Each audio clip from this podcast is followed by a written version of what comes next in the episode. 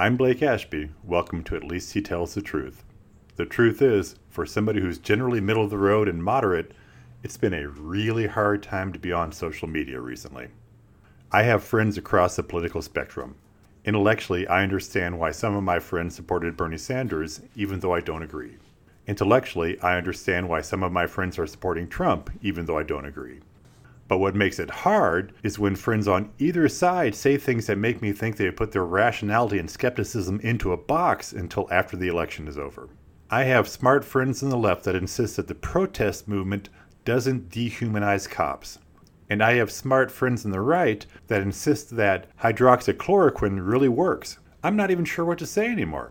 How could anyone possibly argue that the protest movement doesn't dehumanize cops? ACAB stands for All Cops Are Bastards. The protesters chant versions of this at pretty much every protest and regularly spray paint ACAB at protest sites. We have 800,000 cops in the United States. 800,000 by any statistical measure, and I do mean by any statistical measure, the vast majority of those cops do a good job and are conscientious. They care about the people they are trying to help and protect.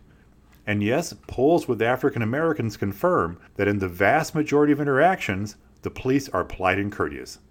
Sometimes a bad police procedure results in a tragedy, and sometimes, very rarely, a cop just purposely does bad things. But again, the vast majority of cops are good people doing the best they can, and the vast majority of interactions with citizens of any color are professional and courteous. How could it not be dehumanizing to turn every cop into an evil caricature? How could that not be denying their basic humanity? The slogan isn't a few cops are bastards, it's all cops. And please don't tell me they don't really mean it. Why would they say it if they don't mean it? Words have power. How can any person that believes that all human beings should be treated with courtesy and respect ever justify how the protesters treat the police? They curse them, threaten them, throw things at them, shoot fireworks at them. How is that respecting another person's humanity? How can my friends on the left not see that, yes, the protest movement dehumanizes and even demonizes cops, and yes, by not rejecting it, they are encouraging it? Because hate of any kind doesn't just go away, it has to be confronted. And until the left confronts the hate against cops it has been justifying, it won't go away. And just as crazy, sorry, are some of my right wing friends defending hydroxychloroquine as a viable treatment and even getting a little angry about it. The push for hydroxychloroquine started as a lie, a bald faced lie completely made up with no basis in reality. Some random smack talking person that wanted some attention made up an internet story about one of the universities doing a research on hydroxychloroquine proving that it helped with the COVID. No part of the story was true. It was a bald faced lie. And our president, who doesn't really care if something is true or not if it will get him some attention, jumped on the lie and started promoting hydroxychloroquine. Once it was pointed out it was a lie, verified that it was a lie, did the president say, My broader point was that there are lots of existing treatments that might help with the COVID? Of course not. Instead, he just did what he pretty much always does when he is caught saying something untrue he accuses the other side of lying. In this case, he is accusing scientists of lying about hydroxychloroquine and all sorts of things related to the pandemic response. Think about that. He is actually accusing our scientists of letting people die just to harm his chances of winning re-election. I'm sorry, but that's just crazy.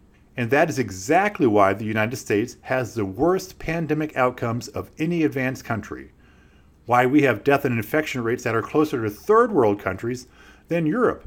Because again, by any verifiable measure, the United States has done worse in its pandemic response than any other advanced country in the world. The numbers don't lie. And my friends on the right are so intent on not acknowledging the epic incompetence of this president that they are actually trying to defend hydroxychloroquine. They point out that lots of anecdotal information and studies suggest it works, and that only a few studies have suggested that it doesn't work. But the studies that suggest it might work weren't done to scientific standards. They just weren't. And all of the studies that were done to scientific standards showed it didn't work. Hydroxychloroquine just doesn't work. So, why insist it might have worked? because it allows Trump supporters to blame someone other than Trump for our high death rate. It wasn't that Trump did a bad job, it was that the science community purposely let people die to undermine Trump's presidency. Everything would be fine now if the deep state had not stopped the president. As if somehow scientists had the power instead of the president of the United States of America. And so it's really hard to be on social media right now. People on the right furiously attack anything that points to Trump's incompetence, and there's a lot of it. People on the left furiously attack anything that seems to question their movement, and there are lots of reasons to question the movement. And those of us in the middle can't wait for the madness to pass so that we can get back to having conversations instead of shouting matches. I'm Blake Ashby. Thanks for listening.